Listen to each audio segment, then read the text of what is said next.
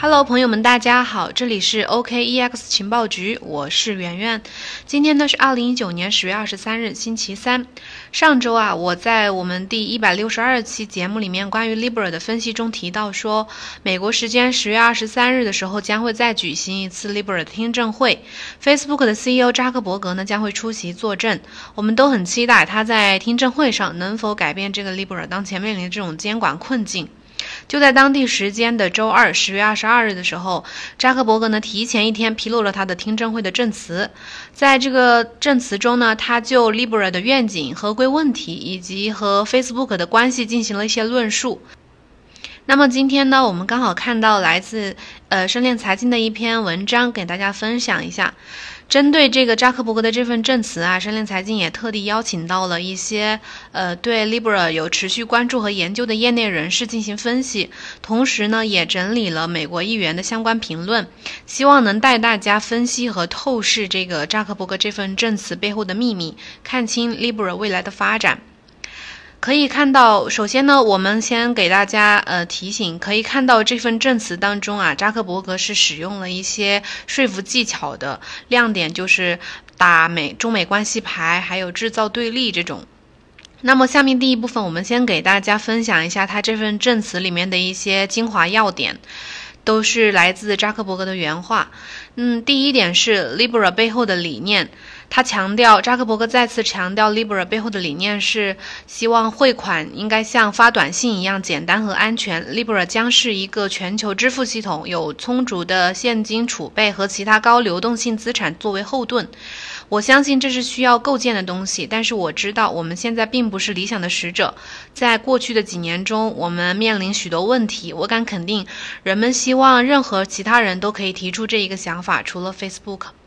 第二点呢，他强调，如果美国不创新，他们的金融领导地位就无法保证。当我们讨论这些问题的时候，世界上其他国家并没有等待。他们举了中国的例子，说中国正在迅速的采取行动，在未来几个月呢，可能会推出这个法定的数字货币 Libra 呢，将主要依靠美元支持。我相信这将扩大美国的金融领导地位，以及我们的民主价值观和全球监管。如果美国不创新的话，我们的领金融领导地位就无法保证。第三点呢，他强调，我们希望明确一点，除非美国所有监管机构都批准，否则 Facebook 不会参与 Libra 支付系统，并让它在全球任何地方推出。我们支持 Libra 推迟发布，直到它完全解决了美国的监管问题。第四点呢，他说，Calibra 不会与 Facebook 分享客户的账户信息和财务数据，除非是为了防止欺诈和犯罪活动。当人们明确选择分享他们的数据时，或者当我们有法律义务必须这么做时，才会共享。这一点明显就是他在呃规避之前他们的那个数据泄露的那个风险。第五点呢，就是他强调。呃，这不是创建主权货币的尝试，就像现在的在线支付系统一样，这是人们转移资金的一种方式。Libra 呢，无意与任何的主权货币竞争，或者是进入货币政策的舞台。它将与美联储和其他负责货币政策的中央银行合作，以确保这一点。我们期望 Libra 协会的监管框架呢，将确保该协会不会干预到货币政策。第二部分呢，我们来看看邀请到的这些大佬如何点评他这份证词中的要点。第一个是来自中国人民大学金融科技研究所的一个高级研究员，叫蔡凯龙。蔡凯龙老师呢，他点评说，这个证词中全文有三点在他的意料之中，有一点在意料之外。Facebook 和扎克伯格呢都强调，Libra 是支付功能，是普惠金融的一部分，让支付成本呢更低，让更多人呢能够享受到这个金融支付，这也是他们的宏伟愿景之一。我相信呢，再次强调 Libra 愿景可以帮助他们顺利过关，因为他们的愿景实在是符合主流社会、符合全世界大家共同的看法，也是。是为什么这么多人会支持 Facebook 的这个 Libra 的原因。预料之内的呢，还有 Facebook 它应该切割与 Libra 的关系。小扎就是这么做的，因为如果大家都认为 Facebook 拥有 Libra，那么呃，或者说 Libra 和 Facebook 是强绑定关系的话，那么就会有很多监管的问题，特别是美国国会对 Facebook 的个人隐私泄露、金融垄断等非常担心，因为他们不想让 Facebook 这个拥有全世界二十七亿人口的巨头公司在金融上也成为一个巨头。因此呢，小扎很聪明，他在证词上说 Facebook 也许不是一个最好的 leader，也强调他们的子公司这个 Calibra 呢是 Libra 的成员之一，未来呢将由 Libra 联盟主导。四五天之前一个公开场合，小扎根本就没有提及 Libra，所以现在他已经逐渐的进行这个切割，这对 Facebook 和 Libra 联盟两者都是好事儿。第三点在意料之中的呢，就是说他强调合规，这是他们现在面临的最大的一个问题。技术运用场景、用户这些都不是问题，他们最大的问题就是合规。所以他在证词里面呢，就放出狠话来说，呃，绝对不会代替替代任何法币的。位置，然后再次强调，而且是第一次非常正式的说，如果没有美国监管的同意，Facebook 不会加入 Libra 联盟。要非常，我们要非常小心看它的用词啊，Facebook 不会加入，而不是说 Libra 不会做，所以它还是放了一条，留了一条后路。也许监管不同意 Libra 强行推出，那么 Facebook 就退出 Libra 联盟，但是他没有说 Libra 就不会再推出了，这就是区别。如果监管不同意的话，Facebook 只是不会参与而已。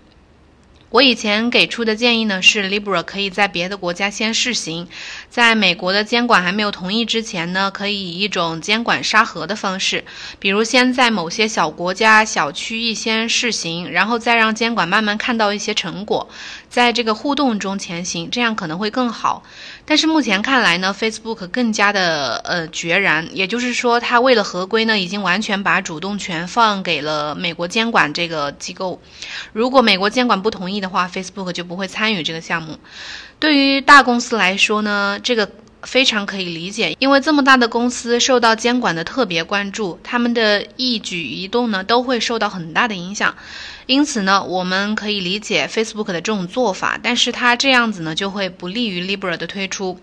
还有一点，呃，我们觉得很有新意、很有趣的，就是他提到 Libra 对美国创新的重要性，把 Libra 和美元的主导地位、美国价值观联系在一起，这个蛮有新意。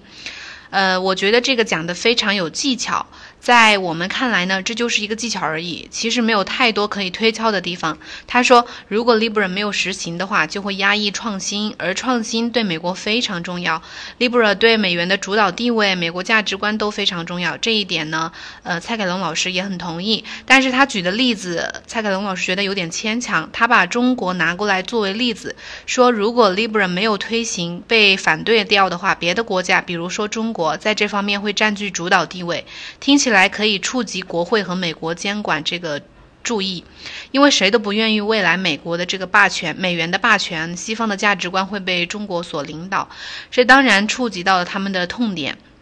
但是如果按照实际来看，并没有他们想象的那么严重。中国要推出的是央行数字货币，还是限于国内使用的？Facebook 的 Libra 加盟的这些公司和使用范围都没有触达到中国，这两个系统是平行的，并没有太多的竞争关系。也就是说，中国央行的这个数字货币啊，不可能超越这个国境来全球支付。Facebook Libra 呢，真的要冲到中国来呢，还有很长的路要走，国内应该是不会允许的，因为毕竟。Facebook 都不可能在国内被允许，所以他提到中国纯粹是为了利用中美两国关系不好的这个时机，来触动美国国会和监管，这是一个技巧性的问题。当然，他提到了别的公司也在推出数字货币，是也是没有合规的，就可能暗指 USDT 这种稳稳定币，现在在美国是非法的，但是也在全世界应用，这一点倒是可以作为例子。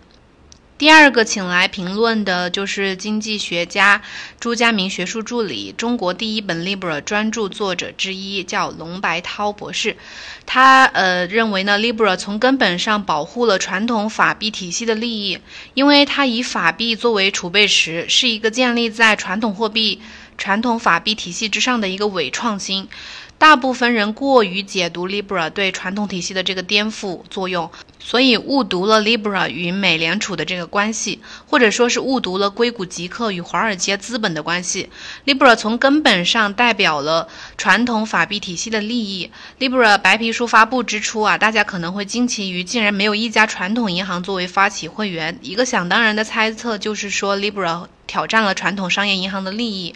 如果 Libra 宣布以比特币或者其他原生的数字资产作为这个储备物的话，那才是真正的颠覆。但是它第一天就会被美联储紧紧地摁死在地上。Libra 在美国国会这边遭遇的这个障碍呀，可以理解为从立法角度上是让这件事情合理化。因此，Facebook 需要与国会中代表更广泛利益群体来进行沟通和协调。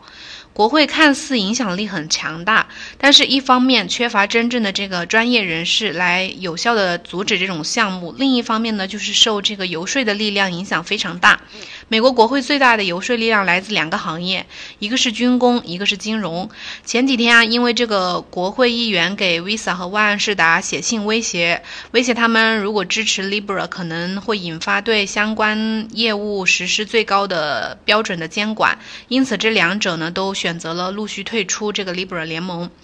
但十月十八日的时候，参议员参议院的一个议员写信给 Libra 节点，表示支持 Libra。虽然看起来国会针对这个 Libra 的争议很大，但是核心思想都是想要弄清楚如何来监管以及平衡好不同的利益方。一个议员可以随意的发表意见或者写信要求制止很多事情。但是距离真正形成法律效力的文件呢，还有十万八千里。美国国会对 Libra 这种各种声音呢，都是一些小插曲，不影响全局。第三个邀请的大佬呢，是知密大学的发起人刘畅用。他认为，这个扎克伯格之前强调 Libra 反对任何形式的歧视，但又强调其目的是提高美国金融地位，维护美国民主价值观，就不可能不歧视其他国家，不可能不歧视其他价值观。所以他这就是打脸的说法。那么，为了获得其他国家监管的许可，是否又要换一套说辞呢？这也进一步说明了这个 Facebook 发行基于私人信用的这个超主权数字货币很难成功。超主权与合规是相悖的。Libra 锚定一篮子货币不如锚定单一法币，但是 Libra 锚定美元的话就没有太大的影响了，可能还不如 USDT。只不过啊，这个 Libra 对呃密码经济已经产生的这个功绩不可抹杀，它把各国的央行都已经震慑震慑到了，加快了这个数字货币的进程。深圳目前也成为了这个央行数字货币试验田，应当感谢这个 Facebook 的这个作用。那么第四个呢，是知名的作家古燕西老师，他认为呢，美国国会中的这个民主党们对 Facebook 有很大的反感，所以这些民主党议员会竭尽全力的阻止 Facebook 开展这个项目。在美国社会啊，是个商业性的社会，美国政府是为个人和商业机构服务的。另外，Libra 也已经表现出了高度的灵活性，他们会做出各种调整来推进这个项目，所以我相信，呃，Libra 是一定会推出的。大家有什么看法呢？也可以在评论区点评交流，或者是在我们的粉丝群交流。想要进群或者是咨询别的问题的话，可以加我的个人微信 h u y a l u 零八，这个是微信号。期待和大家嗯愉快的交流，一起学习成长。我们群里呢会嗯经常会有分享，还有一些福利活动什么的。今天节目就到这里了，感谢大家的收听。